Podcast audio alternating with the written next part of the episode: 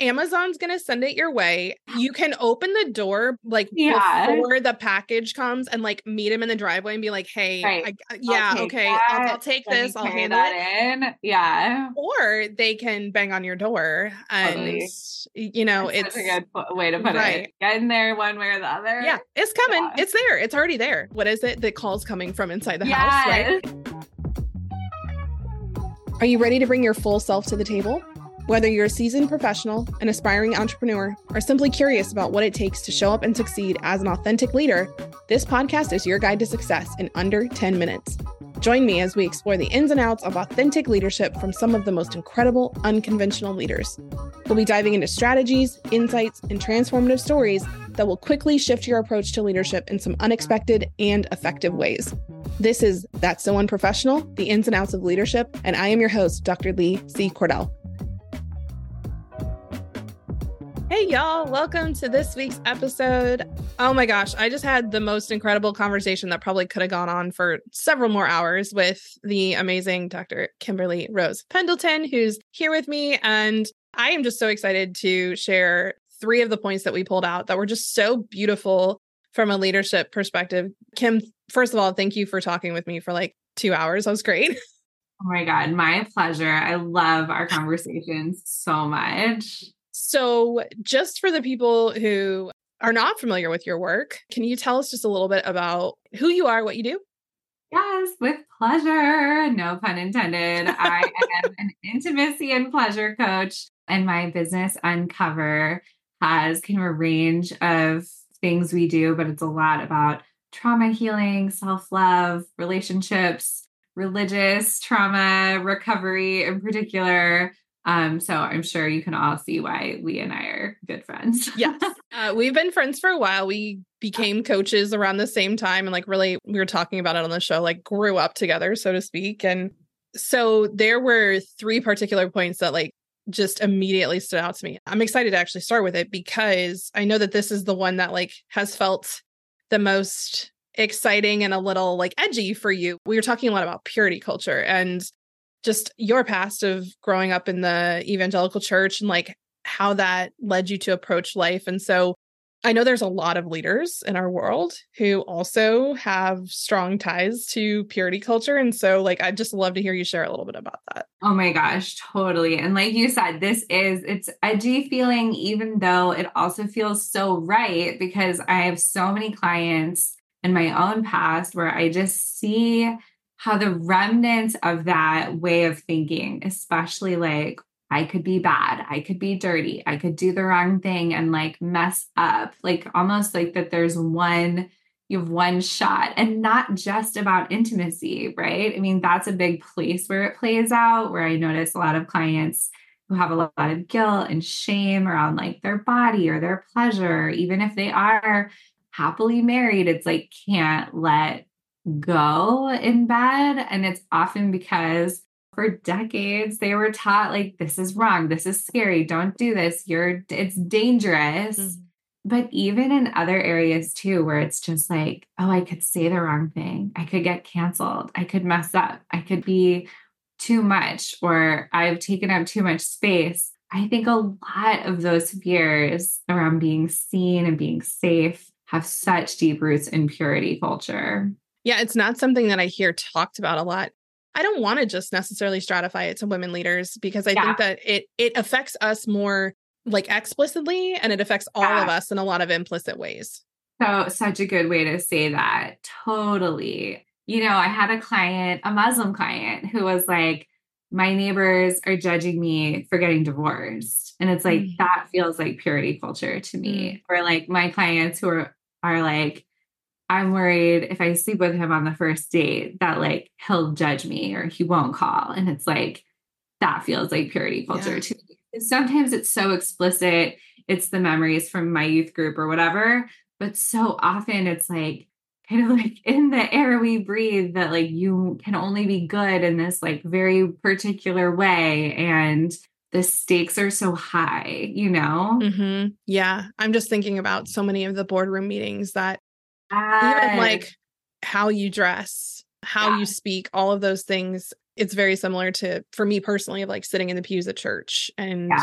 and going like okay am i doing this right yeah 100% so, yeah well and we go into that like a lot more um and in fact we talk a lot about your pleasure after purity culture membership like to really yes. support people in in this and and i hope that we have some like women ceos hop their butts in there and and you know yeah. like I think that there's this there's a stigma against like oh well I'm in leadership so I can't go into these spaces and and really open myself up and if anyone is doubting that Kim's space is like one of the perfect places to do that because she's got a lot of you have a lot of women out there doing very big things that are able to like yeah, yeah. drop in.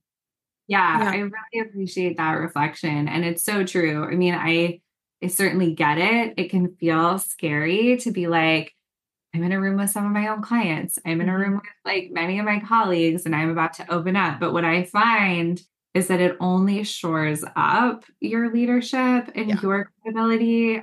I mean, the truth is not that this is what it's about, but it's like it will probably get you more clients because right. like, your vulnerability and your honesty is so compelling. I've had countless experiences where like getting in the room where I was a little nervous to be in there, being like, oh, am I going to get judged? And people are like, oh, you're real. Yeah. I trust you more. Yes. I wholeheartedly agree with that. Yes. yeah. Okay.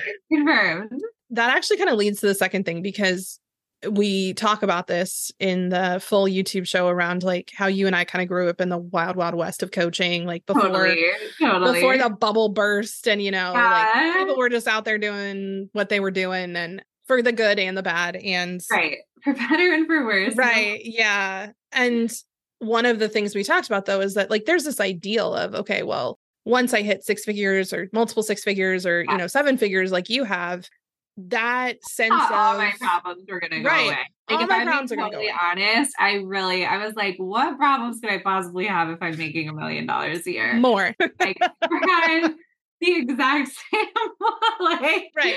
More all your same. money mindset, all your same blocks and fears only amplified because yeah. now you're playing a bigger game and like the stakes are higher and also there's like nowhere to hide mm, yeah yeah absolutely and I, I, think that that translates you know directly over into like corporate america too of okay yeah. well now i'm the vp or i'm the ceo right. or i'm the chief right. i'm in this role where everyone can yeah. see me and like yeah. yeah i've got more power i've got more influence i also have a lot more eyes on me 100% and yeah it really makes me think about like the money, the power, the status. Like it's just going to magnify whatever I... is underneath. And like if you haven't done the work that both of us help people do in our spaces or d- done it somewhere else, it's gonna come up one way or the other. Yeah, and you and, can either like do it intentionally in kind of a soft way, or it'll like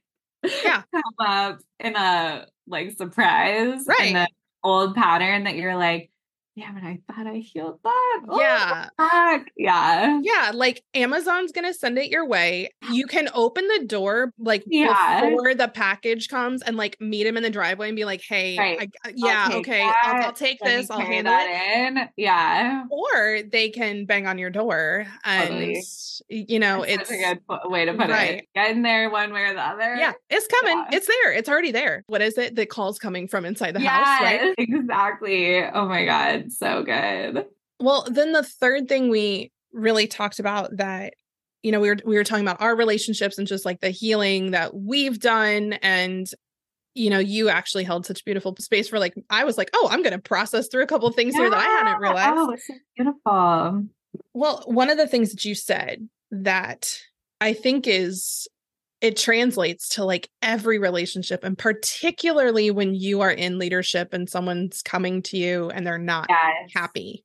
Yeah. So this can be parent child, this can yeah. be like this can be anything. And you said something that like I immediately wrote down and you said what if when this person brings this to me like can I use this to mm-hmm. learn more about them? Yes, exactly. Like could a moment of conflict and this is something I had to really consciously start to choose. Like, I'm Italian. This is like not how I am wired to think about conflict. But it was like, oh, if this is a moment of someone trying to tell me something about them, whether it's my partner or my client or my friend. And even if the way they're doing it is not very artful or whatever, that can actually be such an invitation to more intimacy. Like, mm-hmm. oh, I could know you better. I could know you more. I could share something you need to know about me too, about this conflict. But it really changed it because I think I used to feel like conflict was a sign that intimacy was in trouble. And I think a lot of us kind of grow up thinking that versus like, oh, conflict as a portal to more intimacy and closeness. Mm-hmm. Like that was countercultural for me, but it changed everything to start choosing that. Mm. Okay. Well, I actually feel a little validated now, which is funny because that's literally what you're doing when you say, Can totally. I, you know, yeah. can I use this to learn more about them? You know, one of our values at the Institute is like mutual benefit. And then the other is attunement and compassion. And I think about both of those together because we say the way we practice those is if you bring us something that is bothering you or something that you want to discuss, like or complaint, feedback, whatever, yeah. that's the beginning of the conversation, not the end of it. Yes, I love that. I love that. Well, and I think as leaders, so often someone's like, hey, this thing's bothering me. And we're like, okay, I'll fix it. Totally. You could go immediately into fight or immediately into fawn. And like neither one is really that helpful. No. And and I think something it took me a really long time to learn as a leader is that me jumping to fix something is fight energy. Yes. It's so interesting, right? Like, even right. if you're not fighting it consciously, it's like I'm fighting the feeling of sitting in this discomfort and yeah. even maybe talking to them about it more. right. You know, you really rob yeah. the person across from you, both from the experience of just being validated in it and also I've noticed this with my kids. I rob them of the chance to learn how to yeah. like handle it themselves. Yes, you're so right. 100%. Yeah. Cause most of the time, people just need you to validate that their feelings are valid and then be like, okay, well, what would you like to do about that? And most of the time, they ah. haven't, they have an answer. Yes. yes. So I'm so grateful you brought that up, especially in today's world. It shifts the way we think about conflict because most of the time, you're right. Like we think about conflict as, well, they're wrong, I'm right. Or I'm totally. wrong, they're right. And instead, it's like, no, no, no, we're disagreeing yeah. on something. Yeah. What don't I know about them? I love that. Yeah, it just feels better. Totally. Totally. And it means like, oh, neither of us have to be, even be wrong. No. There's more here to uncover. Yeah. There's so many more important things than being right or wrong. Eh, like that is the least important thing to me. Yeah. I would say 90% of the time now. So um, uh-huh. there's, there's still that 10% of the time I want to be yeah. right. that, that, totally makes sense. Totally. Uh, well, Kim, thank you so much. And y'all, I cannot just sing the praises of this episode enough. If you have the the space and the time to go watch or listen to the full episode on YouTube, like if you are somebody who has had any religious trauma, if you're somebody that wants to understand more about like your relationship and codependency, you're someone who's been in the coaching industry, really like I think everyone can pull something from this, but those are like the particular yeah. ones in addition to what we just said that I think like yeah. you should go listen to this. Kim is yeah. Kim's a smart cookie, y'all. Oh, well, I I totally agree. Let's all share this because I feel like it really covered so much ground and it's such a testament to you and your work, Lee. And I'm just so grateful to have been able to be here. Thank you. All right. We will catch you all next time. You can grab Kim's information in the show notes and we'll see you later. Thank you for joining us on this episode of That's So Unprofessional. I hope you found our quick tips for showing up as an authentic leader to be both insightful and inspiring. If you enjoyed today's episode and want to learn more from our guests, be sure to check out the show notes and deep dive into our full YouTube episode. And invitation to subscribe to our podcast to catch future episodes filled with valuable strategies and stories. You can also connect with me, Dr. Lisi Cordell, on social media for updates and exclusive content. Until next time, remember, you get to decide how you show up to the leadership table.